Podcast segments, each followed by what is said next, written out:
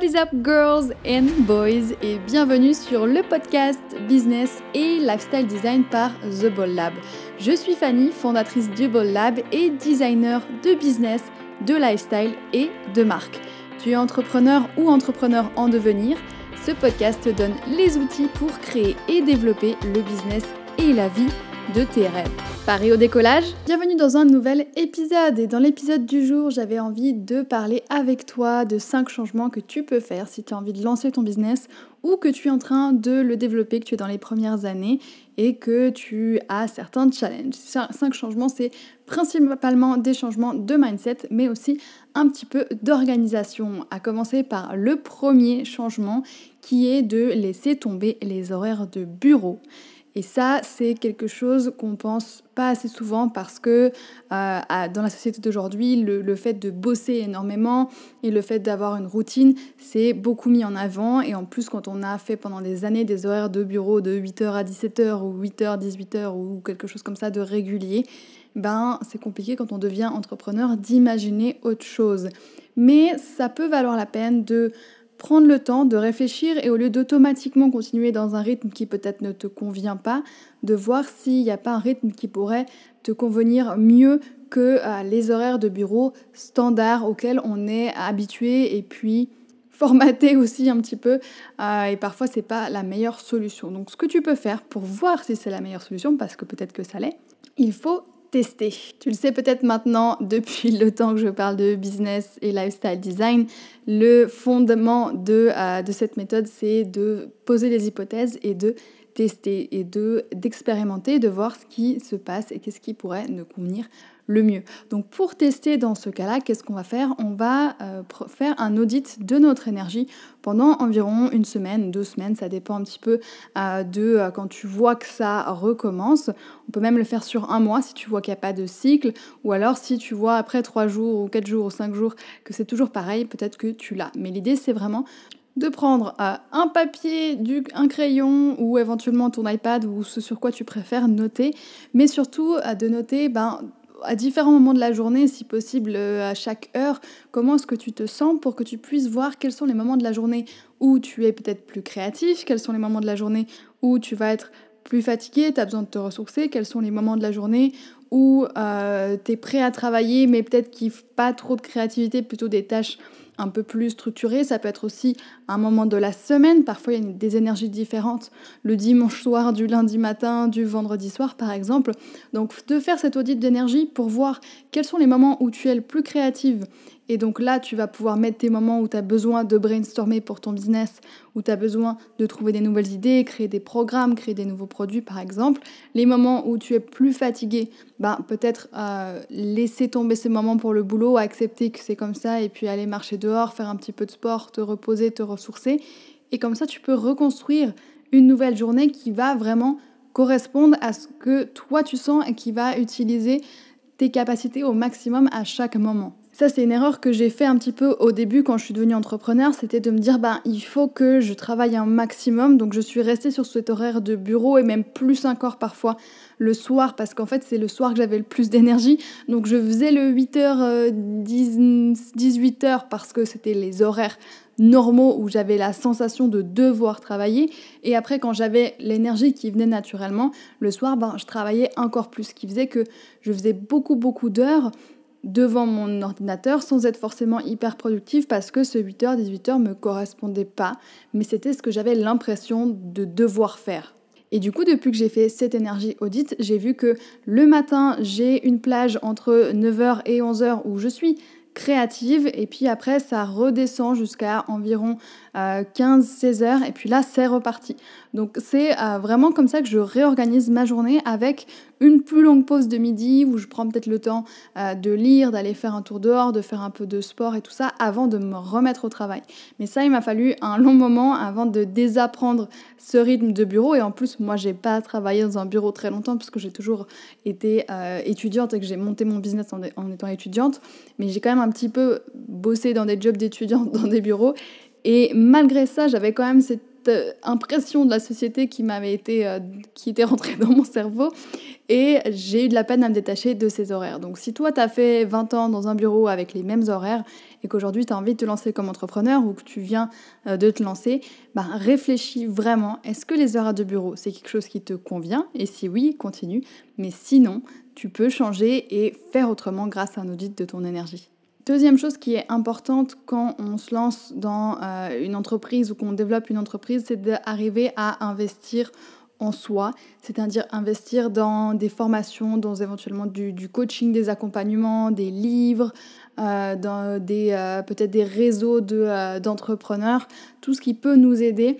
Il ne faut pas tout faire et dépenser de l'argent n'importe comment, mais les investissements sont nécessaires pour arriver vraiment à développer ton business. Si tu veux tout euh, DIY et faire toi-même, tu vas peut-être y arriver. Ça ne veut pas dire que tu vas jamais y arriver, mais tu vas perdre beaucoup de temps et beaucoup d'énergie à euh, retrouver des choses qu'en fait les, qui existent déjà et à créer des choses qui existent déjà dans ce monde. Donc c'est intéressant d'apprendre à investir en soi dans des formations, dans des accompagnements pour pouvoir aller plus vite sans perdre toute cette énergie et sans perdre euh, toute cette créativité parce qu'on est coincé dans des choses qu'on ne comprend pas ou qui ne nous inspirent pas. Autre changement à faire aussi euh, dans niveau mindset, c'est d'apprendre à écouter ton intuition. Et ça, c'est hyper, hyper important parce qu'aujourd'hui, dans l'entrepreneuriat, il y a plein d'endroits où l'intuition peut vraiment nous, nous sauver. Alors tu peux l'appeler comme tu veux, tu peux appeler ça l'inconscient, ton intuition ou des vibes ou comme tu veux, mais l'idée c'est vraiment quand tu ressens un truc, c'est qu'il y a une raison la plupart du temps et donc ça serait dommage de le mettre euh, de côté. Quand on ressent quelque chose, souvent c'est notre inconscient qui a calculé plein de petits paramètres qu'on n'a pas vus consciemment et qui au lieu de nous donner tous ces paramètres va simplement nous donner la réponse. Et on a l'impression que cette réponse est venue de nulle part, mais en fait c'est plein plein de petits paramètres qui ont été, euh, qui ont été euh, rentrés dans notre algorithme inconscient et qui nous ressort juste la réponse. Donc c'est important de faire confiance à cette intuition, que ce soit pour reconnaître les clients euh, avec qui ça va matcher et les clients avec qui ça va pas matcher et de savoir dire non à ces clients euh, qu'on ne sent pas et souvent on sent qu'on les sent pas mais on n'ose pas leur dire non parce que c'est nos premiers clients ou parce que euh, on se dit oui mais on, qui on est pour refuser des clients mais c'est important d'apprendre à reconnaître ces clients avec qui ça va pas aller ou potentiellement pas aller et puis d'oser leur dire non parce qu'ils vont nous prendre tellement d'énergie et euh, tellement de ça va être tellement de problèmes qu'en fait ça va nous empêcher de prendre d'autres clients qui auraient été géniaux. Donc c'est important d'apprendre à écouter notre intuition pour reconnaître les clients avec qui ça marche pas et leur dire non. Et puis aussi dans un monde où euh, il y a mille stratégies, il y a mille posts Instagram qui essayent de nous dire fais ci, fais ça, il faut que tu fasses cette, il faut que tu sois sur ce réseau social là, il faut que euh, tu fasses comme ça, sinon ça ne marchera jamais il faut écouter son intuition pour choisir les bonnes stratégies qui sont bonnes pour nous, celles qui nous motivent nous, et aller dans le, là où on sent que ça va être bien pour nous. Donc c'est important vraiment, même si on est dans du business, même si on a envie de faire des calculs scientifiques pour savoir combien dépenser et à quel client dire oui ou non, c'est important de mettre son intuition dans les calculs et d'apprendre à l'écouter. Autre changement à faire ou en tout cas quelque chose à améliorer, c'est d'accepter l'échec. On dit en anglais que failure is just feedback. Donc l'échec, c'est juste du feedback, c'est juste de nous dire que c'est une voie qui n'a pas marché et ça ne veut pas dire que rien ne va jamais marcher, ça ne nous définit pas nous en tant qu'être humain non plus. Donc c'est important d'accepter l'échec comme juste une redirection euh, pour aller dans une voie qui va mieux nous correspondre. Et ça, c'est important. Pourquoi? Parce que quand on est entrepreneur, quand on monte un business, c'est impossible de ne pas avoir d'échec. Les seules personnes qui n'ont pas d'échec, c'est les personnes qui font rien du tout et encore elles ratent leur vie, donc c'est aussi un échec. donc quand on est entrepreneur, on va avoir des échecs. Il y aura des clients avec qui ça va pas se passer forcément bien. Il y a peut-être des choses où euh, on va faire une erreur. Il y a peut-être des, des stratégies sur les réseaux sociaux, des stratégies marketing qui nous conviennent pas, des choses qu'on va décider qui conviennent pas non plus. C'est important de rapidement accepter ces échecs en se disant ok, dans cet endroit-là, ça va pas, il faut pas que je, il faut plus que je fasse comme ça. Le noter quelque part pour pas le reproduire. Et puis après, passer par-dessus et passer à autre chose, c'est quelque chose de très très important. Et dernier changement à faire, si tu veux lancer ton business ou que tu veux le développer, il faut que tu passes à l'action. Et je sais que je le répète à peu près à chaque podcast où je peux le placer ou à chaque Instagram, à chaque post Instagram que je peux euh, noter ça.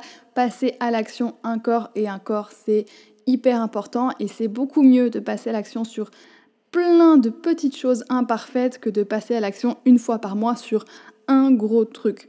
Donc vraiment si tu es dans ce moment où tu sens que tu y es presque, mais qu'il y a un truc que tu sens pas et tu attends le bon moment, passe à l'action même sur un truc qui est pas top. Et si tu as de la peine, regarde, euh, écoute l'épisode du euh, Kaizen, la méthode Kaizen qui est justement sur passer à l'action et comment est-ce qu'on peut euh, faire des petits pas vers un grand objectif. Et ça, c'est hyper important et c'est ce qui va faire la différence entre un, entrepreneur qui va se lancer et qui va développer son business et un futur entrepreneur qui va jamais le devenir parce qu'il va juste attendre d'avoir peaufiné chaque détail de son business plan ou chaque détail de sa stratégie.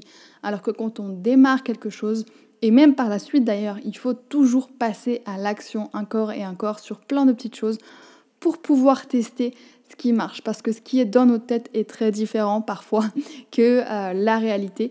Donc il faut vraiment toujours tout tester, chaque hypothèse, chaque chose, tester, passer à l'action encore et encore pour pouvoir évoluer. Et plus on passe à l'action, et plus on fait des erreurs, et plus on fait des posts Instagram, et plus on fait des podcasts, plus on va s'améliorer sans même parfois le voir. Donc c'est important. Et d'ailleurs c'est comme ça, je vous en avais parlé sur l'épisode euh, sur la méthode Kaizen, c'est comme ça que j'ai lancé le podcast. L'intro pendant longtemps a été horrible, la qualité n'est pas forcément idéale, mais je passe à l'action et d'ailleurs ça fait une année maintenant, j'avais lancé ce podcast en août 2020, donc ça fait une année et j'ai réussi à passer à l'action et petit à petit à implémenter, à m'améliorer. Et en attendant, même si le podcast il n'est pas parfait et il sera probablement jamais, ben il m'a quand même amené beaucoup d'opportunités, même sans une perfection, même sans que ce soit le podcast le plus incroyable du monde. Voilà pour ces petits changements à faire qui peuvent avoir un grand impact sur ton business. J'espère que euh, ces changements t'ont plu. Peut-être que tu vas en implémenter un ou deux ou que tu vas y repenser petit à petit. En tout cas, je l'espère. Je te retrouve mercredi prochain pour un nouvel épisode de podcast Vis ta meilleure vie et je te retrouve la semaine prochaine pour un nouvel épisode. Bye